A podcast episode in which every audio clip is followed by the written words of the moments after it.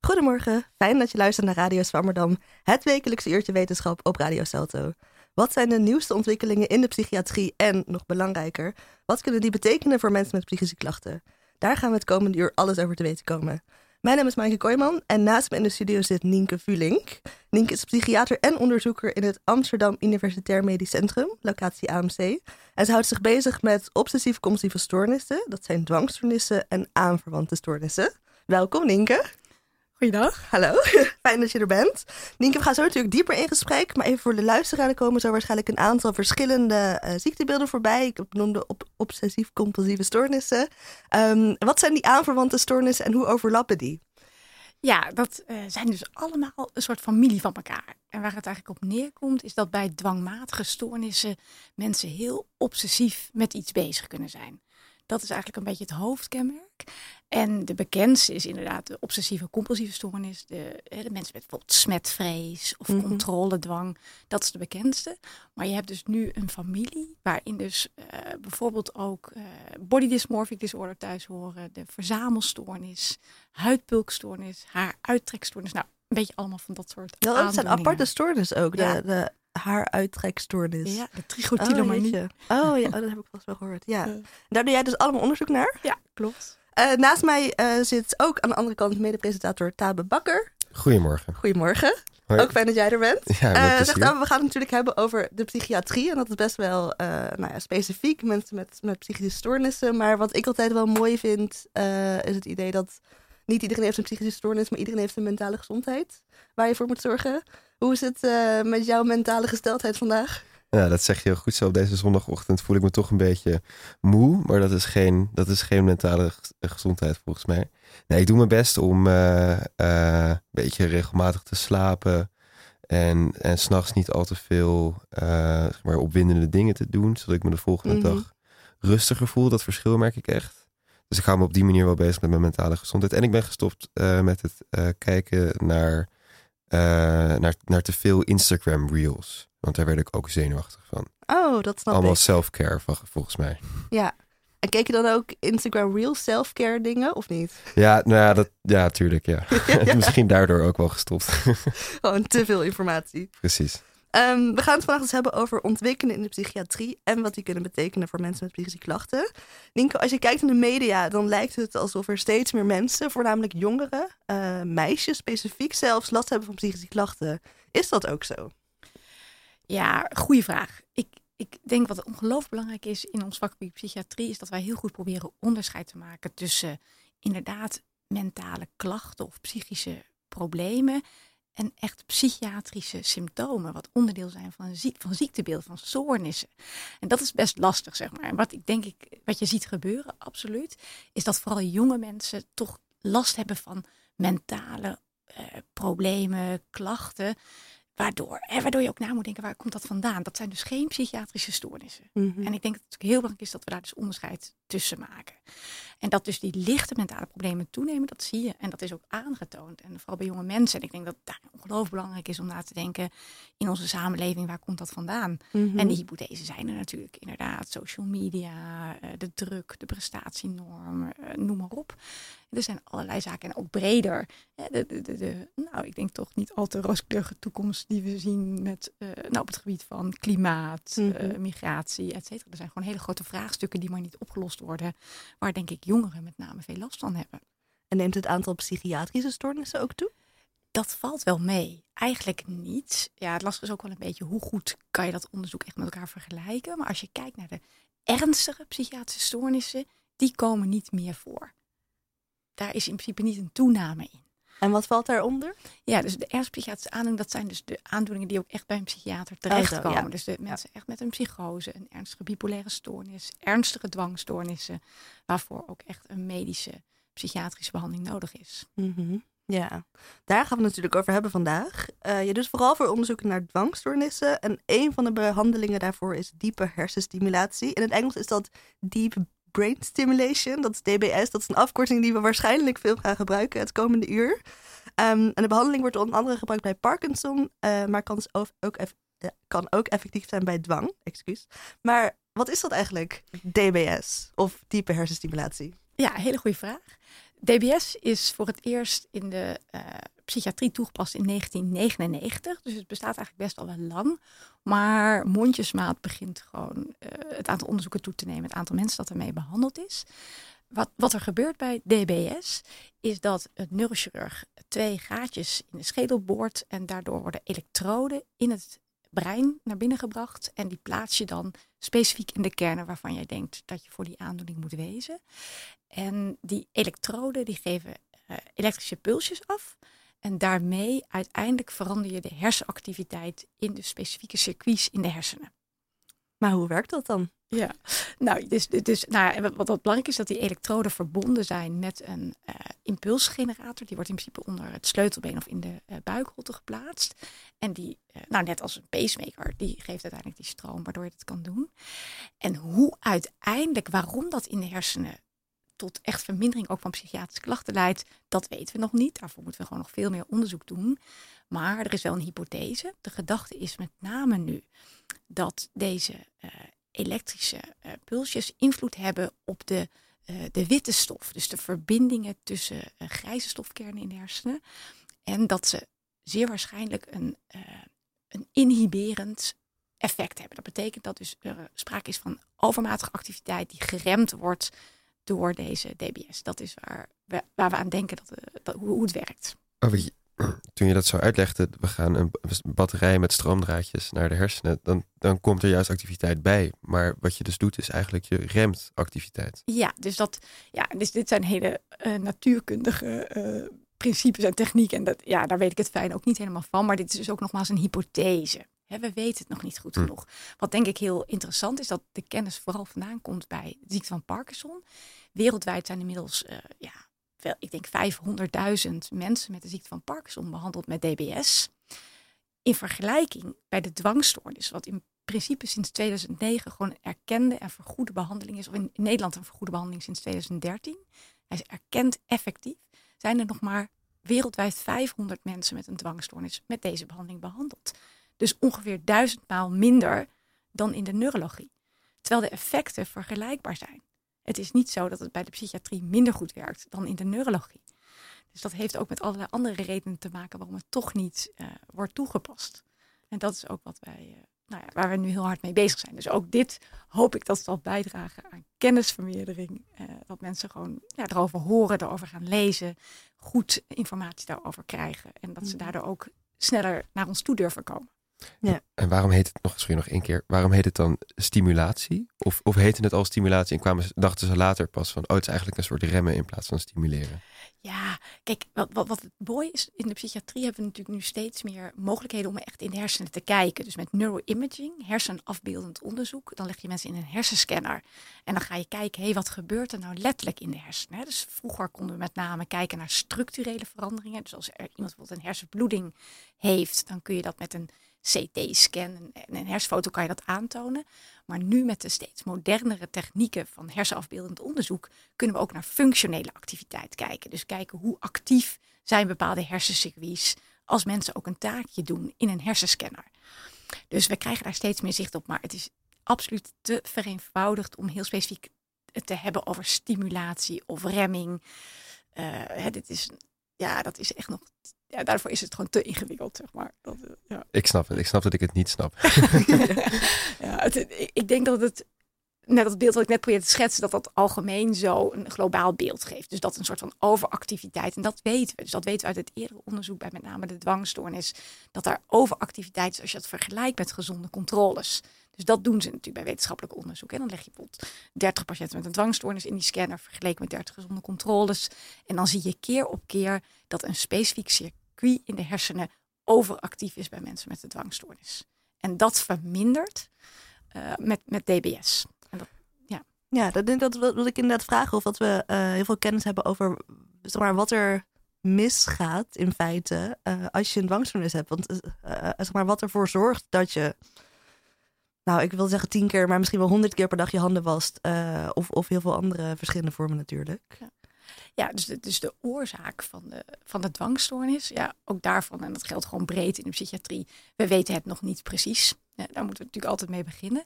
Wat we wel weten is dat dus genetische oorzaken absoluut een belangrijke rol spelen. Ongeveer 95% van het ziektebeeld wordt verklaard door genetische aanleg. Dus dat zien we ook bij patiënten die bij ons komen. Die kunnen eigenlijk unaniem vertellen dat ze één of meerdere familieleden hebben die ook angst- en dwangstoornissen hebben. En dan zijn er vervolgens toch ook allerlei omgevingsfactoren en waarschijnlijk ook uh, allerlei zaken die mensen meemaken. Dus heel vaak ook traumatische gebeurtenissen in de levensgeschiedenis lijken dit soort klachten wel uiteindelijk dan uit te lokken. Mm En hoe komt het dat, dat zo weinig mensen ervan weten? Van de diepe hersenstimulatie of van ja, nee, uh, van de diepe hersenstimulatie. Want AMC doet hier sinds 2005 onderzoek naar. Dat is al best wel lang. En als het vergoed wordt uh, sinds 2013 dus door de zorgverzekeraar. Ik had er nog nooit van gehoord. En ik ben uh, zelfs ooit behandeld voor dwangklachten. Kijk, nou, hele goede vraag. Dus daar ligt ook, nou, ik denk een hele belangrijke opdracht aan ons. Dus wij zullen uh, nou ja, ook absoluut ons best moeten blijven doen. En nog beter waarschijnlijk om kennis in de wereld te brengen. En allereerst al in Nederland. Dus daar zijn we op zich nu ook wel mee bezig. We zijn met alle initiatieven mee bezig samen met Roel Mokking. Hij is als uh, collega-psychiater uh, ook heel erg betrokken bij al het wetenschappelijk onderzoek wat we doen. En uiteraard Damian Denies, die hier uh, ooit mee begonnen is. En we proberen zeker met allerlei optredens in de media, maar ook door voorlichting te geven, daar, daar ja, toch bekendheid aan te geven. Maar ja, het gaat traag. En een van de nou, hypotheses die wij hebben waarom dat ook niet zo makkelijk gaat, is omdat er toch ook vooroordelen zijn. Veel mensen associëren deze uh, behandelingen met de vroegere hersenchirurgie. Wat natuurlijk toch wel een soort van zwarte bladzijde in onze geschiedenis is geweest. Waarbij uh, heel veel patiënten middels uh, lobotomie, hè, dat was de, de, oorspronkelijke hersenchirurgische ingreep die ze deden bij mensen met ernstige psychiatrische klachten, ja, toch ook heel veel, ja, tot heel veel complicaties heeft geleid. En ook overlijdens van mensen. Dus dat, dat is natuurlijk gewoon toch echt een negatieve gebeurtenissen geweest in de psychiatrie. Lobotomie, dat, dat klinkt griezelig. Ja. Wat, wat, is dat? Wat, Ja, wat dus- deden ze? Ja, nou uiteindelijk met een uh, hersenchirurgische ingreep, uiteindelijk ook uh, via de oogkas. Dus heel specifiek de verbinding tussen uh, ja, de, de, de basale kernen in de hersenen en de frontale cortex. Die verbinding verbreken. Maar dat is heel ongenuanceerd, niet heel specifiek gericht. Dus daar kun je natuurlijk uiteraard heel veel complicaties mee Hmm. veroorzaken. Dus mensen die, uh, ja, die konden er allerlei nare klachten aan overhouden juist en ook niet verbeteren. Ja, dat is, dat is gewoon niet, uh, niet goed gegaan. En uiteindelijk is op dat moment, is op een gegeven moment, is het, uh, is het stereotactisch frame ontwikkeld. Dat, en dat moet je letterlijk zo voorstellen. Dat gebruiken we ook nu bij de diepe hersenstimulatie operaties. Is dat je dus letterlijk een frame op iemands hoofd plaatst. En vervolgens een hersenscan doet. Waardoor je dus met behulp van die hersenscan vast kunt stellen, precies driedimensionaal, waar in de hersenen je moet wezen. En dit wordt nu ook nog steeds toegepast bij dus de uh, DBS-operaties die we doen. Dus we kunnen veel specifieker, heel gericht zeggen met die elektroden, daar moeten we naartoe. En je ziet nu ook dat het aantal complicaties bij DBS heel laag is. In een recente meta-analyse hebben ze, waar, waarbij dus ongeveer nu 350 patiënten zijn geopereerd met DBS wereldwijd, zien we dat bij ongeveer 4% complicaties optreden in de zin van een infectie of een kleine bloeding. Uh, dat is het. Het is het dus, dus geen soort van blijvende gevolgen zoals je bij lobotomie zou zien. Ja, nee, dat, dat, dat absoluut zien we dat niet. Ja. En uiteraard moeten we natuurlijk ook weer daarnaar nog steeds meer onderzoek doen. En ook doen we dat steeds beter. Het is wel zo dat uiteindelijk ook het werkelijk het stimuleren kan wel bijwerkingen hebben. En dan kun je, moet je met name denken aan dat mensen wat ontremder kunnen zijn, een beetje hypomaan. Dus uh, nou, dat, dat, dat zien we zeker. Maar dat is met name als je de stimulatie aanzet of specifiek verhoogt, de uh, uh, amplitude bijvoorbeeld. Maar dan eigenlijk gaat het vanzelf weer over. Dus die bijwerkingen zijn niet blijvend.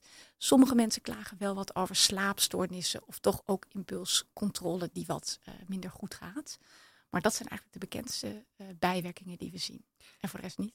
Is er eigenlijk ook weer uit te halen als, als, als, als het niet werkt? Of als, je, uh, als, als de bijwerkingen te heftig zijn, kun je dan die elektronen er weer uithalen? Of zet je ze dan gewoon uit? Het lijkt me zo gek als er iets in je lichaam zit waar je helemaal niet blij mee bent. Hele terechte vraag, want dat is natuurlijk het grote onderscheid tussen de vroegere lobotomie en hersenchirurgie, die overigens nog steeds plaatsvindt, waarbij je definitief uh, iets kapot maakt in de hersenen. Terwijl bij diep hersenstimulatie doen we dat dus absoluut niet. Er wordt niks kapot gemaakt en in principe is het reversibel. Dus een enkele keer, bijvoorbeeld als mensen toch eh, een ernstige infectie uh, doormaken van het materiaal in de hersenen of om welke reden dan ook, kunnen we in principe gewoon de DBS er weer uithalen. En is er niks, ben je gewoon weer ja, helemaal weer terug in de oude toestand, om het zo maar te zeggen. Mhm. ja. En gebeurt dat ook? Want ik heb natuurlijk een aantal onderzoeken gelezen en het, het uh, werkt niet bij iedereen. Uh, betekent niet dat het per se negatief is, maar niet iedereen reageert er dus uh, op. Maar, um, maar wordt het dan ook weer uitgehaald? Of, of ja? Ja, nee, goede vraag. Dus wat we zien in onze meest recente meta-analyse is dat 66% van de mensen goed reageert. Dus de meerderheid van mensen, en je moet je voorstellen, die mensen zijn gemiddeld 20, 25 jaar lang ernstig ziek, hebben alle psychotherapieën, alle medicatie, alles gehad, nergens op gereageerd. En 66% daarvan uiteindelijk reageert wel op deze DBS. Maar het is waar dat een klein gedeelte ook niet reageert. Dus daar, daar moet zeker aandacht voor zijn. Ja, in principe kan je de stimulatie uitzetten Mhm. of eventueel verwijderen. Bij de mensen bij wie het niet werkt, kunnen we het uitzetten. Echt wat heel belangrijk is, is dat in de groep bij wie we zeggen het werkt niet, zijn er ook een heel aantal patiënten die zeggen ja, het heeft misschien niet gewerkt voor mijn dwangklachten, want dat was de indicatie voor deze operatie, maar mijn stemming is wel aanzienlijk verbeterd. Ik ben Mhm. minder somber, ik kan het leven beter aan. En om die reden willen mensen dan absoluut dat uiteraard die, eh die berstimulatie wel wordt voortgezet. Ja. Dus zo is er ook echt nog een subgroep die wel degelijk andere verbeteringen laat zien. En het, het mooie is ook, vind ik, dat we nu ook steeds meer onderzoek doen, kwalitatief, ook wereldwijd, naar wat patiënten nou zelf echt ervaren in hun persoonlijke verbeteringen met DBS. En eh, een van de eerste bij ons die daar al onderzoek naar deed, is Sanneke de Haan. Zij is nu hoogleraar in Utrecht. En eh, samen met Erik Rietveld en uiteraard ook Damiaan hebben zij gekeken ook naar van, nou, wat, wat zijn nou die subjectieve verbeteringen? Eigenlijk patiënten beschrijven dat bijvoorbeeld hun zelfvertrouwen weer toeneemt. Dat ze hun eigen ik weer kunnen gaan ontwikkelen. Dat heb ik zelf ook gezien. Ik, ik heb patiënten gezien die doordat zo ernstige dwangklachten volledig beperkt zijn in hun functioneren, op geen enkele manier meer tot een studie komen of hun werk kunnen doen, helemaal gevangen zitten in die dwang. En dat dan in principe soms in een paar maanden tijd ineens die klachten zo afnemen dat er gewoon letterlijk ruimte ontstaat. Dat ze weer het leven aan kunnen en weer heel langzaam aan zichzelf kunnen ontplooien. En dat is echt heel mooi om te zien. Wat een bevrijding moet dat zijn. Um, Absoluut. Even voor mijn eigen beeld. Uh, iemand die al twintig jaar last heeft van, van dwangklachten. Um, je noemde net al eventjes, die zijn serieus als ze bij serieuze mensen terechtkomen. In de psychiatrie. Maar, maar wat, wat is nou een voorbeeld van, van, een, van een dwangklacht? Ik, ik heb er eigenlijk niet zo'n goed beeld bij. Nee.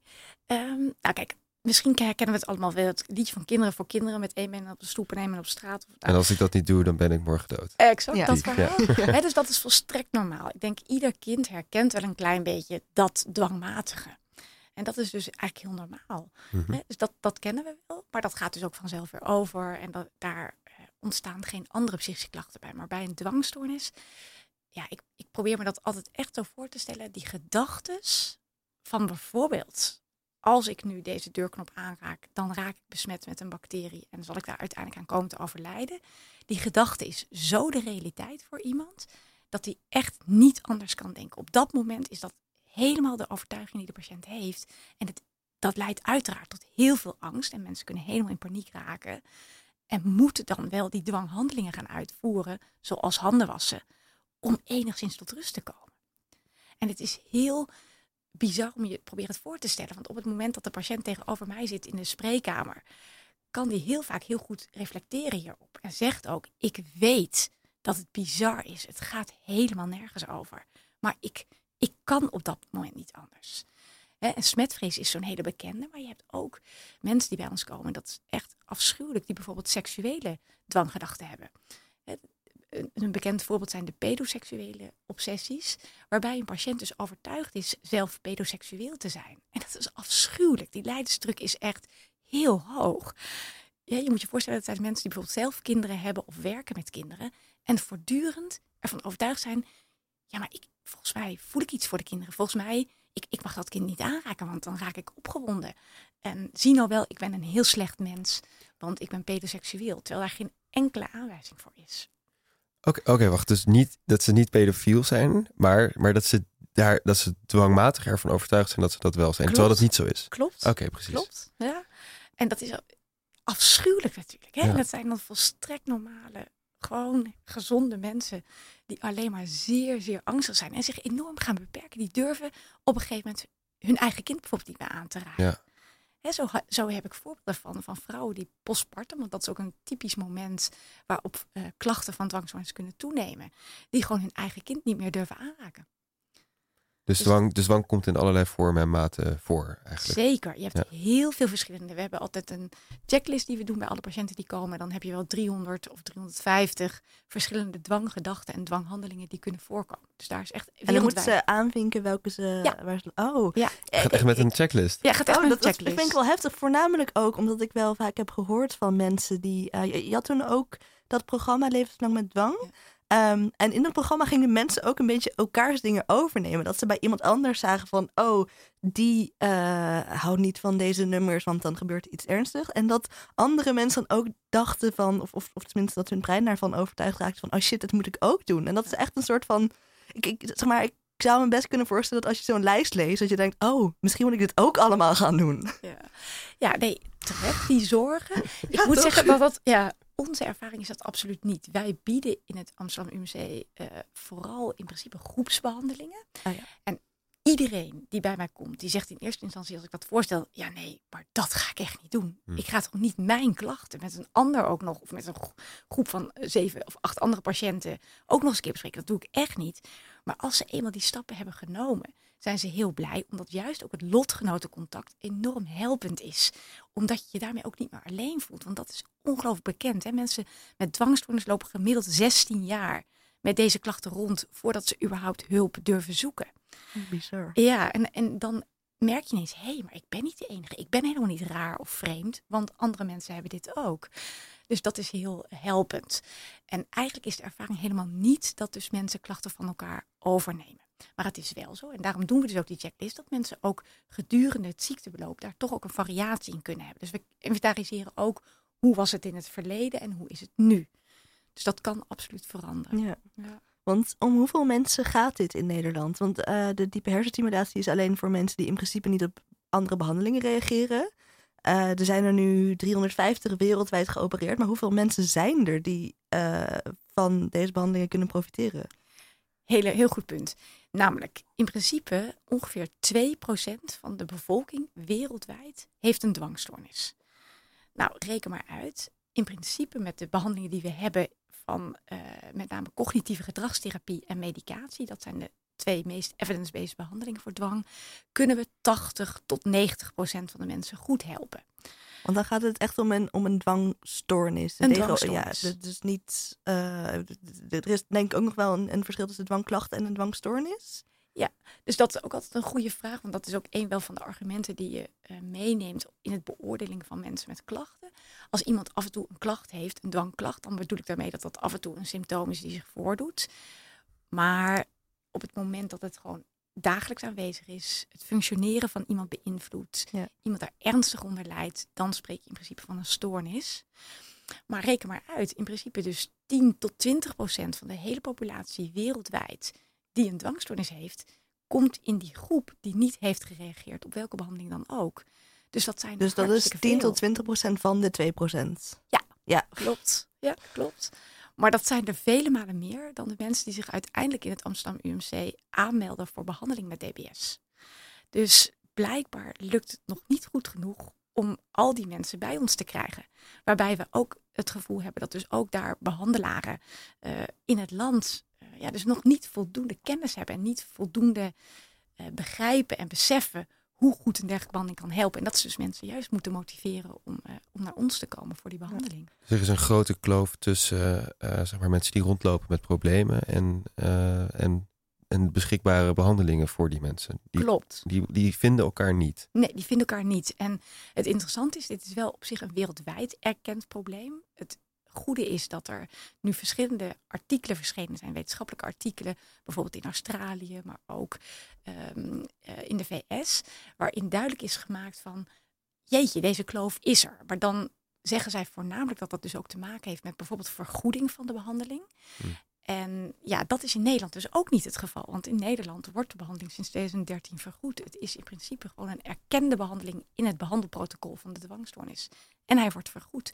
Dus uh, ja, wat dat betreft zou, zouden mensen laagdrempelig uh, bij ons terecht moeten kunnen. En het is in principe wel de laatste stap. Ja, dus daar, daar ja. en dat vind ik ook volkomen terecht. Uiteindelijk is het een hele intensieve en ook dure behandeling. Dus we moeten wel heel goed nadenken voor wie is het werkzaam en uh, moeten we het ook echt toepassen op het moment dat we overtuigd zijn bij jou kan het uh, gaan helpen. Is het ook de eerste, zeg maar in die reeks behandelingen die je zou kunnen volgen, die, die iets met operaties te maken heeft? Ja, okay, klopt. Ja. Is de eerste operatieve behandeling. Wat we nu wel uh, verder aan het ontwikkelen zijn, ook wereldwijd, zijn andere behandelingen waarbij we ook dus aan neuromodulatie doen. En degene is namelijk, die behandeling is namelijk de RTMS. Neuromodulatie? Ja, neuromodulatie. Dat is een beetje de overkoepelende term, waarbij je dus direct eigenlijk hersenactiviteit beïnvloedt. Zonder te snijden? Ja. Oké. Ja, of nou nee, oh, dat, dat staat dus los van of je snijdt of niet. Hm. Dus met uh, dus de diepe hersenstimulatie, dat is een neuromodulatiebehandeling, waarbij je dus met die elektroden zo op die manier ingrijpt op de hersenen. Maar bij de RTMS, dat staat voor repetitieve transcraniële magnetische stimulatie. Ja, een hele mond vol. Maar daarbij is meer sprake van oppervlakkige neuromodulatie. Wat je namelijk doet, is dat je een magnetische spoel op de buitenzijde van de schedel legt. En daarmee uh, wek je uh, pulsjes op, magnetische pulsjes, elektromagnetische pulsjes. En die beïnvloeden uiteindelijk tot enkele centimeters uh, de schedel in ook weer die hersenactiviteit. Maar dat is natuurlijk gewoon veel minder invasief. Dan hoeft iemand niet geopereerd te worden. Uh, je ligt eigenlijk in een soort tandartsstoel. En na half uur, drie kwartier is die behandeling ook weer klaar. Dus dat is natuurlijk een veel minder uh, ja, invasieve, daarmee pittige behandeling voor een patiënt. En daar, daar hebben we inmiddels dus ook goede ervaring. Bij depressie is dat al uh, een goed geaccepteerde en ook ja, behandeling die veel wordt aangeboden. Bij dwangstoornis is dat nog in onderzoek. Je kan depressie een beetje behandelen met magnetische spoel. Zeker, oh, zeker. Oh, nee, wow. je, kan het, je kan het goed behandelen. Oké. Okay. Ja, nee, je, we kunnen echt zeggen voor depressie, en dan hebben we het tot voor matig ernstige depressies, is deze behandeling wereldwijd erkend en, en wordt toegepast. Ook in Nederland, maar dus ook wereldwijd. We hebben specifieke uh, centra die dat ook aanbieden.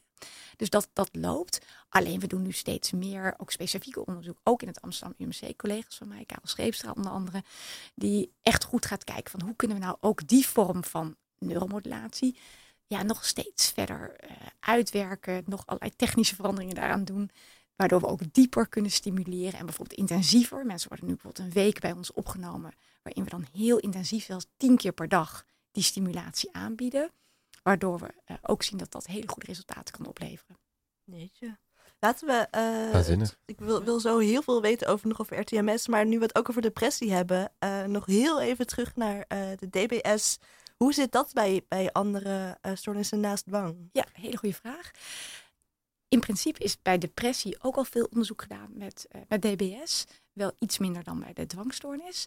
En eigenlijk als we terugkijken in de geschiedenis, waren er initieel hele goede resultaten ook bij depressie. Ook wij bij ons uh, hebben een eerste trial gedaan die eigenlijk goede resultaten liet zien.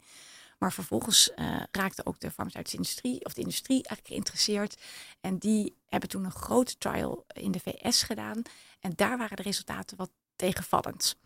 En toen, nou, toen hebben ze gedacht van oké, daar hebben we toch geen trek meer in. En toen heeft dus de industrie zich daar een beetje uit teruggetrokken. Maar wij zagen absoluut dat mensen met depressie heel goed konden opknappen op DBS. En ook omdat eigenlijk uh, bij de meerderheid, en dan heb ik het echt over 80% van mensen met een ernstige dwangstoornis die bij ons behandeld werden, hadden ook een depressie daarbij. Ja. En wij zagen juist dat ook die depressie heel goed opklaarde. Ja, dat, dat is ook logisch. Als je, als je hele dag in beslag wordt genomen door, door dwanggedachten, dan kun je ook niet echt meer vrolijk zijn. Helemaal mee eens. Ja. Helemaal mee eens. Dat is wat we zien. Dus uiteindelijk zijn we daardoor ook weer nieuw onderzoek opgestart. Ook in samenwerking nu met het uh, ETZ. Dus dat is in Tilburg het ziekenhuis. En die is nu bijna afgerond. Waarbij we dan weer in toch een ander gebiedje in de hersenen uh, zijn gegaan voor de stimulatie. En we zien daar eigenlijk weer hele goede resultaten ook weer van. Dus ik verwacht eigenlijk dat het voor depressie over niet al te lange termijn ook een behandeling is die veel meer regulier toegepast kan gaan worden. Maar hij wordt daar nu nog niet voor vergoed ook? Nee, dus hij wordt nu nog niet vergoed daarvoor. Klopt. Want die, die Amerikaanse, dat Amerikaanse onderzoek, zeg maar, je zei een, een grote trial. Wat houdt dat dan in? Zeg maar, hoe- hoeveel mensen zijn dat? Als er wereldwijd met dwang 350 mensen zijn geopereerd, neem aan dat ze niet honderden mensen hebben. Nee, dus dat is dan op, in verschillende centra in de VS gebeurd. Ik, ik weet niet in principe hoeveel precies dat is gebeurd. Maar dan heb je het echt over, eh, inderdaad, dan in zo'n grote trial worden wel echt honderden mensen uiteindelijk geïncludeerd. Maar, En dus geopereerd. en geopereerd, Oh, inderdaad. ja. Maar ehm, ik, ik weet niet de precieze getallen bij depressie. Dat is natuurlijk niet helemaal mijn aandachtsgebied. Maar eh, ja, nee, dat, Ja. eh, dat is in dat soort trials, kijk, dan is er ook veel geld. Hè? Dat is natuurlijk Ja. als er op een gegeven moment dat de industrie geïnteres- geïnteresseerd raakt, wordt daar ook geld in gestoken. Stoken. En dat is denk ik ook een hele belangrijke uitdaging voor ons nu. Om te kijken hoe we de industrie ook weer geïnteresseerd krijgen. Juist in psychiatrische ziektebeeld. Want je vroeg al naar welke ziektebeelden nog meer. We zijn nu ook naar andere eh, dwangmatige stoornissen aan het kijken. Of aan dwangverwante stoornissen aan het kijken. In hoeverre daar ook DBS eh, werkzaam zou kunnen zijn. En dat zijn Ja. dus onder andere body dysmorphic disorder. Dat Ja. is eh, de, de afkorting BDD. Kun je daar heel kort even iets over uitleggen? Sorry, Ja. nog één keer hoe? Body? Body dysmorphic disorder. Ja, dus dat is de Engelse term. En inmiddels hebben we ook een Nederlandse vertaling daarvoor. Dat is de morfodysfore stoornis. Maar dat is, ja, op de een manier krijgt dat toch ook niet heel goed eh, uitgesproken. Dus wij gebruiken inderdaad de afkorting BDD het liefst. En dat wordt eigenlijk volgens mij in Nederland veel eh, gedaan. Bij BDD is het hoofdkenmerk dat mensen echt overtuigd zijn van een lichamelijk defect, een afwijking, wat ze heel lelijk maakt. Hmm. Dus eh, veelal is dat iets van het gelaat, dus de huid of de neus of de haren, waarvan ze echt overtuigd zijn, nou dat ziet er zo ongelooflijk lelijk uit. Ik zie er bijvoorbeeld uit als een monster. Ik kan me echt niet vertonen op deze manier. En dat, eh, ja, dat geeft heel ernstig, eh, heel ernstig lijden. Ja, en dat zou dus misschien ook met DBS kunnen verbeteren. Ja, nou dat is, Wellicht. dat is een hypothese die we Ja. hebben. Daar is nog eigenlijk nauwelijks ervaring. Beter gezegd, er is nu één casus in Duitsland beschreven. waar in principe goede resultaten laten, zijn laten zien bij eh, DBS en BDD. Maar dat moet absoluut eerst verder onderzocht worden. Een andere aandoening, wat ook op dwang lijkt, dat is anorexia nervosa. Dat is een eetstoornis, waarbij mensen dus natuurlijk ook een bepaalde vorm van dwangmatig eh, Mhm. gedrag hebben. En andere eetstoornissen misschien dan ook? En andere eetstoornissen ook. Maar bij anorexia nervosa is nu ook onderzoek gedaan, ook wereldwijd. En mijn collega Mardoes Odijn gaat eh, binnenkort eh, promoveren op dit onderwerp. En zij heeft onder andere bij vier patiënten met anorexia nervosa, ernstig anorexia nervosa, diep hersenstimulatie toegepast. En heeft laten zien dat deze patiënten al in het eerste jaar na diep hersenstimulatie een enorme verbetering van hun gewicht laten zien. En eigenlijk kun je zeggen dat in ieder geval twee van die vier patiënten ook op de langere termijn aanzienlijk zijn verbeterd door eh, DBS. Dus, dus deze diepe hersenstimulatie, dat, dat lijkt... Nee, dat, dat kan je als wetenschapper natuurlijk niet zo zeggen. Maar het lijkt toch een beetje een soort wondermiddel. Het lijkt altijd wel te werken. Bij Ja. dwangmatige problemen. Ja, nee, zeker. Dus het is, is absoluut belangrijk dat we met elkaar gaan echt goed uitvinden wat maakt dat voor specifieke aandoening deze uh, dieperstimulatie werkt. En ik denk wel degelijk dat het dus ook komt door de kennis die we hebben over die netwerken in de hersenen. We zien dus dat met name dat netwerk waar ik het de hele tijd over heb, dat, dat heeft ook te maken met beloning en cognitieve controle. Dat netwerk is ook aangedaan bij uh, anorexia nervosa. En het is absoluut niet helemaal synoniem. Het is absoluut ook anders. Er zijn dingen anders dan bij de dwangstoornis. Maar er is ook gedeeltelijke overlap. En in die circuits breng je verandering. En dat is heel... Uh, ja, en dat geeft blijkbaar die verandering van klachten. Wil je nog één ding vragen? Um, denk je dat, dat mensen die geen klachten hebben, algemene, niet ja, mensen zonder klachten, wat nou als zij zo'n zo'n diepe hersenstimulatie-operatie ondergaan? Ja. Verbetert hun leven dan ook? Of, dat weet je natuurlijk niet, maar wat denk je? Ja. Nee, ik, ik, ik, ik, ik geloof daar niet in. Ik, ik denk dat het absoluut een risico heeft. Hè. Dit, is, dit is natuurlijk wat ook veel uh, daar gevraagd wordt en, rondgaat van, goh, kan het ook mij, mij nog meer verbeteren? Hè? Kan ik daar ja. nog beter van worden? Ja, ik, uh, ik, ik heb daar nu absoluut geen aanwijzingen voor om dat te vermoeden. Uh, ik zie nu dat het echt uiteindelijk werkt om ernstige klachten te verminderen en daarmee het functioneren van iemand weer te verbeteren. Uh, om uiteindelijk iemand die verder gewoon normaal is, goed functioneert, geen klachten heeft, dat het dan nog beter wordt. Ik zie daar niet direct de reden toe. En we hebben hier een aantal weken geleden ook een aflevering over gehad. Uh, mijn collega Max Waterreus die is toen een gesprek gegaan over of dat je überhaupt je hersenen moet willen verbeteren. Dat is natuurlijk ook nogal een grote vraag. Die kunnen jullie uh, terugluisteren op, op Spotify of andere podcastplatformen. Ja, kijk op radio, radio Swammerdam. Mag ik hem af? Ja, .nl. .nl. ja. zeg nog even terug naar de RTMS. De repetitieve transcraniële, ik ga het proberen, magnetische stimulatie. ja, dat doe je goed hoor. Um, ja, ik, ik, heb het opgeschreven. Uh, ik heb wel een beetje vals gespeeld. De RTMS dus, uh, met de, de, magnetische spoelen. Hoe, um, want dat is dus, kijk, een, een, als je uh, een operatie hebt, dan, dan, dan, komt er iets in je en dat blijft daar. Maar zo'n spoel is natuurlijk, van ja, wat, wat, wat zei je, een half uurtje en dan ja, een paar keer per dag. Ja hoe zo, uh, of, of, of hoe heeft dat op de lange termijn dan effect?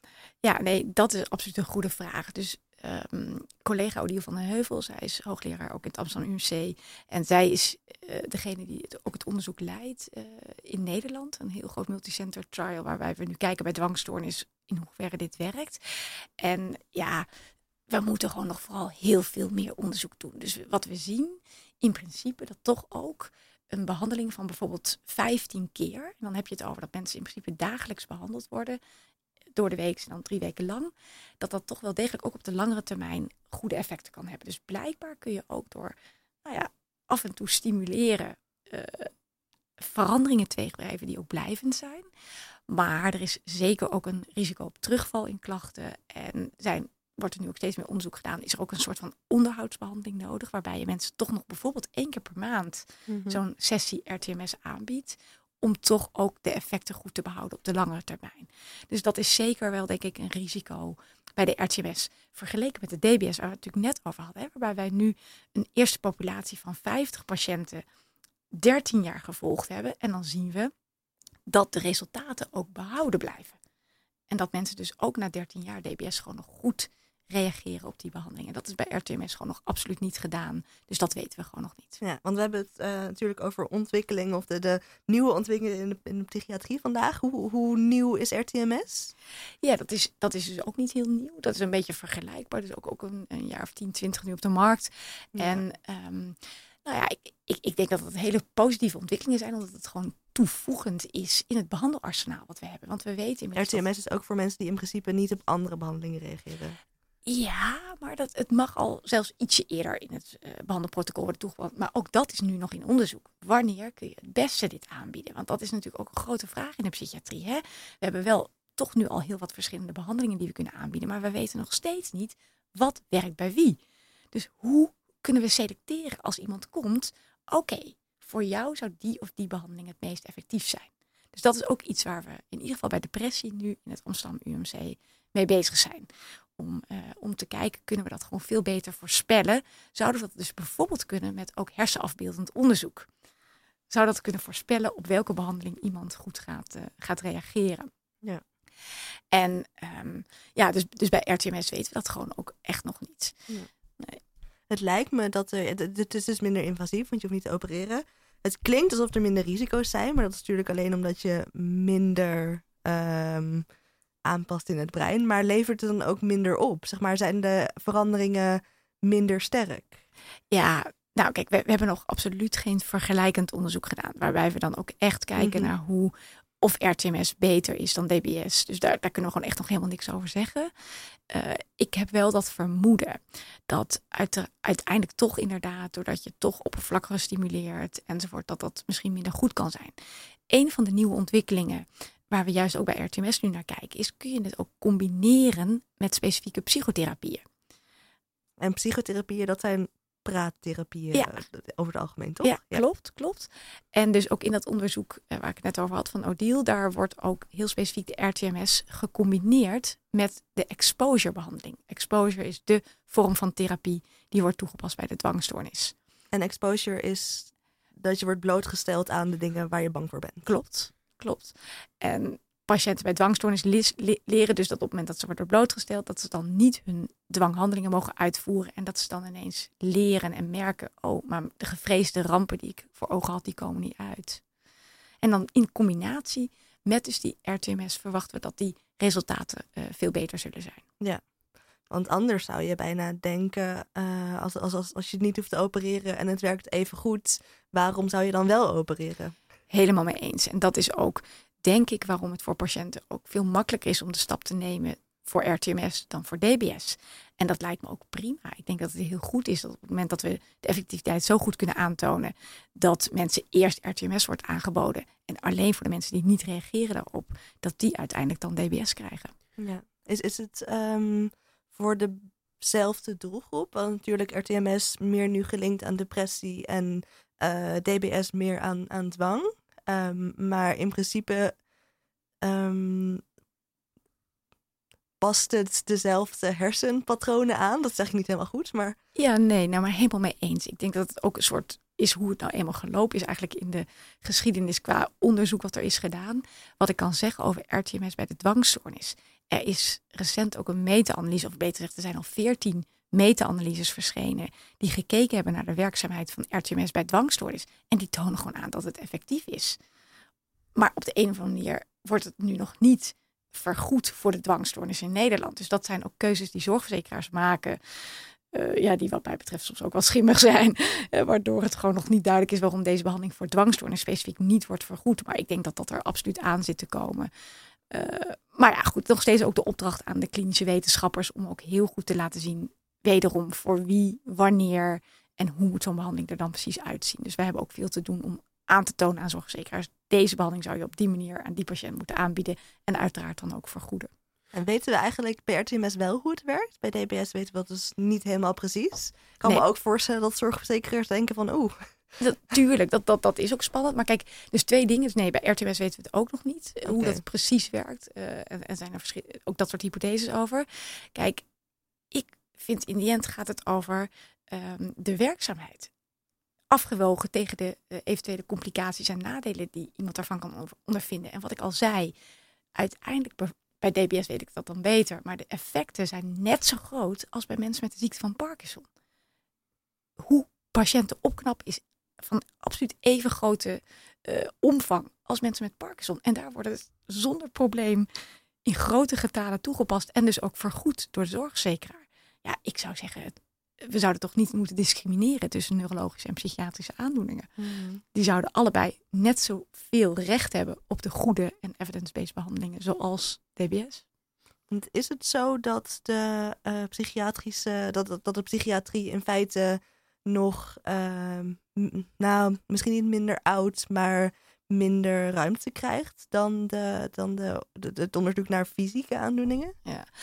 Ja, ik, ik, denk dat op zich nu wel het wetenschappelijk onderzoek enorm ook is toegenomen in de psychiatrie. En het blijft natuurlijk ingewikkeld. Het is veel moeilijker om in de hersenen inderdaad nu al echt precies aan te tonen wat gaat er nou precies mis bij mensen met ernstige psychiatrische klachten. Vergeleken met neurologie, tuurlijk, dat, dat is ook nog gewoon veel en veel moeilijker. En dat heeft ook nog veel meer uh, onderzoek nodig. En dat maakt ook waarom mensen een beetje huiverig zijn. En dat is ook niet erg. Ik bedoel, het is niet erg dat we voorzichtig zijn. Maar als op een gegeven moment is aangetoond dat een behandeling werkt, dan vind ik ook, dan moet je ook zeggen, dan gaan we ervoor, dan bieden we het mensen regulier aan.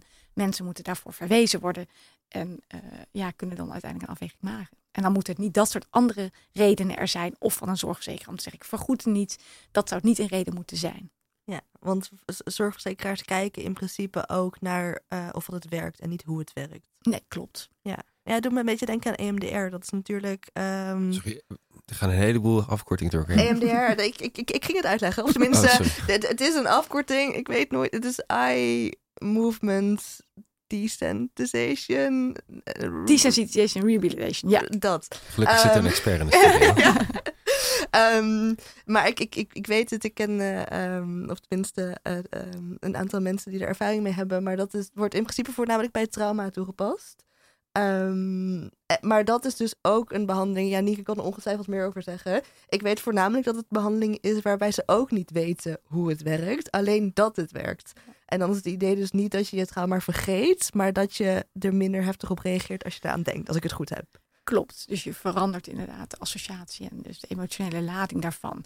Maar helemaal mee eens. En dat is natuurlijk wat in ons vakgebied gewoon toch nog ingewikkelder is. Ja, ik bedoel uiteindelijk een gips om een been, eh, bij een gebroken been. En dan zien dat het, dat het bot weer aangroeit. Ja, dat is niet zo ingewikkeld. En dat, dat weten we natuurlijk ook honderd jaar. Het brein is by far het meest complexe orgaan van ons lichaam. En dat we daar dus nog niet alles van begrijpen van al die miljarden hersencellen die we hebben.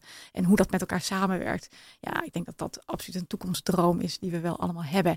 En laten we niet vergeten, het gaat ook absoluut niet alleen maar om dat brein. Het gaat ook om dat er een voortdurende interactie plaatsvindt met onze omgeving, met de context, met uh, milieu enzovoort. Wat ook allemaal impact heeft op hoe wij zijn en hoe wij uiteindelijk psychiatrische klachten beleven. Dus er is zoveel meer in ons vakgebied, denk ik, dan toch ook in andere somatische uh, ziektebeelden. Maar het is op zich best een grappige volgorde dat je in plaats van, uh, of het, uiteraard wordt er uh, ook onderzoek gedaan naar hoe de ziekte werkt. Um, maar normaal zijn natuurlijk eerst denken, oh zo werkt de ziekte, dus zo kunnen we behandelen. Maar nu ga je in feite van, zo kunnen we behandelen en hoe de ziekte precies werkt, daar komen we later wel achter. Ja, nee, klopt. Maar er zit natuurlijk wel een model achter. Ja. Dus het is wel gebaseerd op wat, hoe ziet het uh, ziektebeeld eruit? Hoe denken wij hè, vanuit een model wat je op een gegeven moment maakt over het ziektebeeld, dat het werkt. En dan ingrijpen op dus... Oh, sorry, ja, ik moet even goed de microfoon praten.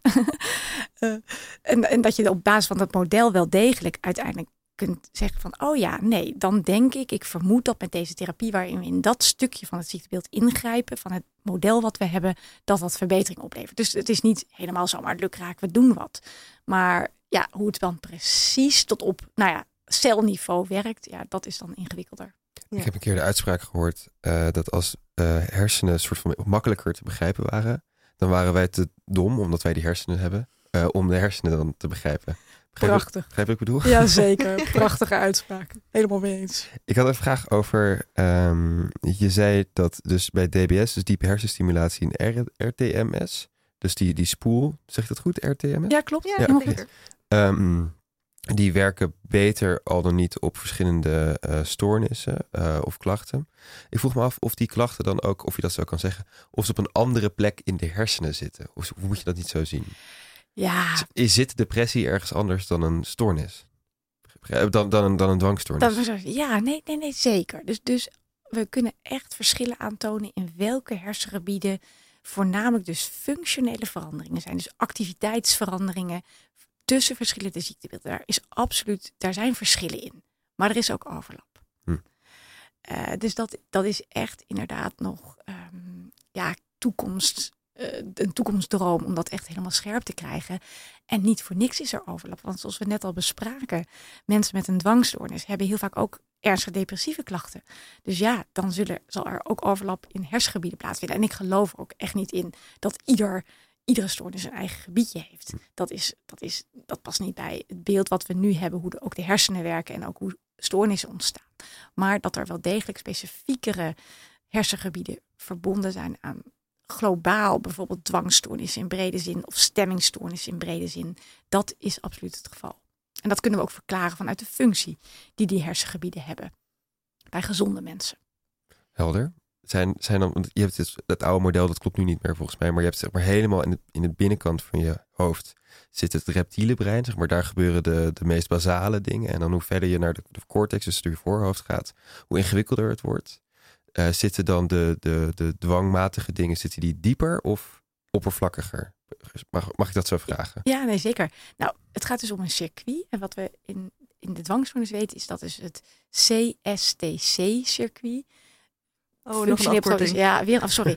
ja, het is het cortico, striato, thalamo circuit. Ja, het, maakt het niet makkelijker. En dat, dat zijn allemaal medische termen. Maar ik wil daarmee zeggen, het gaat dus zowel om de hersenschors, dus corticale gebieden, in combinatie met de basale kernen. En die zitten veel dieper in de hersenen. En het is het circuit, dus de samenwerking tussen deze verschillende hersengebieden, die dit circuit vormen en onderdeel zijn van de dwangstoornis. Het gaat dus niet om locaties, het gaat dus om, samen, om samenwerking. Zeker, zeker. Het gaat niet om, en dat is bijvoorbeeld ook inderdaad een verschil met de neurologie, waarbij je bijvoorbeeld bij een hersenbloeding hè, dat heel specifiek op één locatie in het brein kan aanwijzen, terwijl het in de psychiatrie veel meer om circuit zal gaan. Helder. Ja.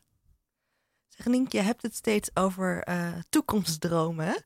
Um, maar wat zijn als, als psychiater, als, als academisch psychiater, um, jouw dromen voor de toekomst? Of, of, of voor de psychiatrie? Ja, nou, ik heb een heleboel dromen. maar uh, als ik heel specifiek kijk voor uh, nou, dat waar ik nu mee bezig ben, dan hoop ik absoluut op dat wij een veel nog breder behandelarsenaal ontwikkelen, waarin we juist ook de combinatie van de verschillende onderdelen van behandeling veel beter kunnen plaatsen en kunnen zeggen voor welke patiënt gaat wat helpen. Dus dat we ook van tevoren kunnen voorspellen voor jou zou dit beter zijn of voor jou zou dat beter zijn. Maar ook dat we nog veel beter inderdaad de overlap tussen verschillende ziektebeelden leren herkennen. En ook daarop weer beter kunnen gaan behandelen. En wat ik heel belangrijk vind voor de academische psychiatrie, we hadden het daar al van tevoren even over, is dat de samenwerking in Nederland met alle mensen die ook in de psychiatrie werken, veel beter geoptimaliseerd moet worden. In de zin van dat ik ervan overtuigd ben dat op het moment dat uh, de psychiaters die in een GGZ-instelling of in een eigen praktijk werken ook heel goed weten wat wij in een academisch ziekenhuis in deze keten te bieden hebben. En dat die uitwisseling ook voortdurend plaatsvindt. Dat mensen dan ook uiteindelijk op de goede plek terechtkomen. Want die kloof waar we het eh, de hele tijd over hebben, die is er. En die zou overbrugd moeten worden.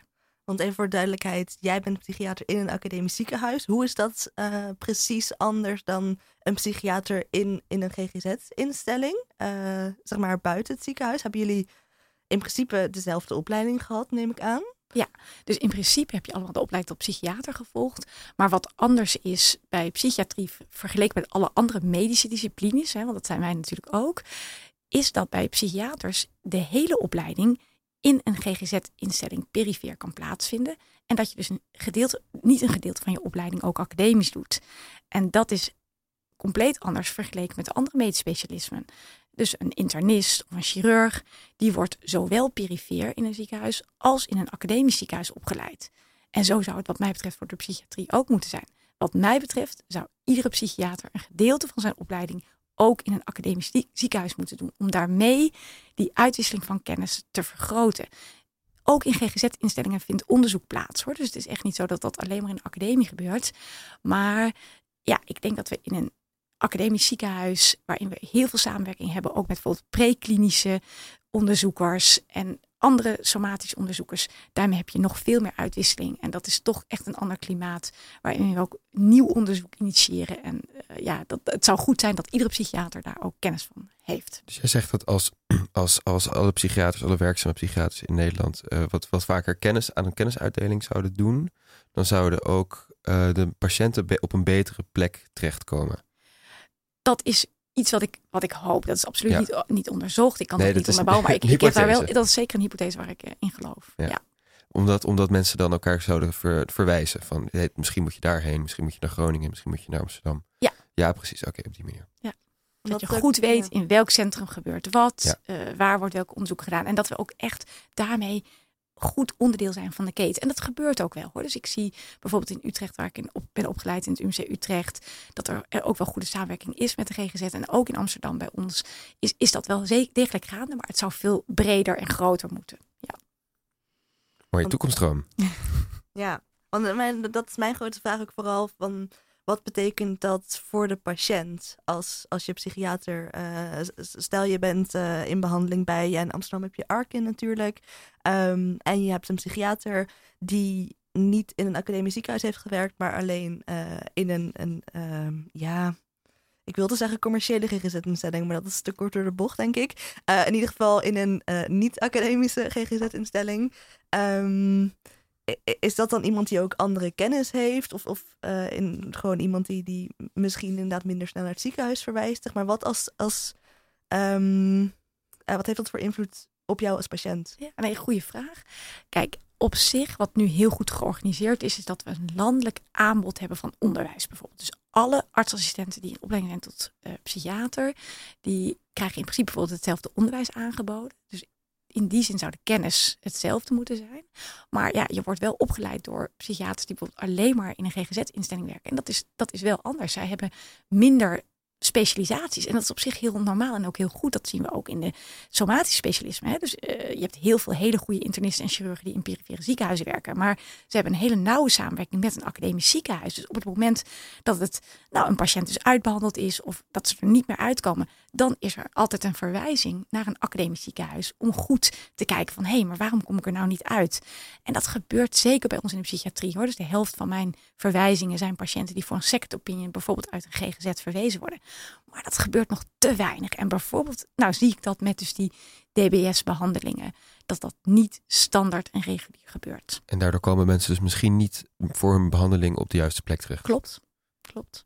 En met perifere ziekenhuizen bedoel je dus de niet-academische ziekenhuizen? Ja. ja. ja. niet het centrum van de kennis, maar de periferie van de kennis. Zeker. En, en nogmaals, daar gebeurt ook heel veel. Daar is Ja. ook heel veel kennis.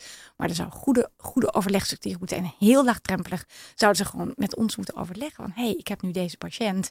Kunnen jullie niet een keer meekijken? Ja. En ook kijken of nou, dat soort behandelingen geschikt zouden zijn. En datzelfde geldt voor de GGZ-instellingen. Exact. Ik, eh, wij zijn ook bijna door de tijd heen, zie ik. Eh, ik, ik zou heel graag eh, nog een keer napraten. Wellicht doen we dat een keer. Ehm, er zijn natuurlijk nog heel veel andere interessante ontwikkelingen in de psychiatrie. Waar je ongetwijfeld van alles over kunt vertellen. Eh, voor nu sluit ik het gesprek hiermee af. Ik wil eh Nienke Vulink jou hartelijk bedanken voor het interessante gesprek. Dank ook aan mijn mede-presentator Tabe Bakker en aan Bart Verplanken die vandaag de techniek verzorgde. Deze uitzending van Radio Zwammerdam is binnenkort terug te luisteren als podcast op je favoriete podcastkanaal. En je kunt ons natuurlijk ook vinden op Instagram, Facebook en Twitter om nooit meer iets te missen. En LinkedIn. En LinkedIn, excuus. Mijn naam is Maaike Kooijman en volgende zondag om 11 uur op Radio Salto zijn we weer terug met Radio Zwammerdam. Je wekelijks uurtje radio. Eh, je wekelijks uurtje wetenschap excuus. Dan ga ik in gesprek met hoogleraar Thea Hilhorst over klimaatongelijkheid. Voor nu wens ik je nog een heel fijne zondag.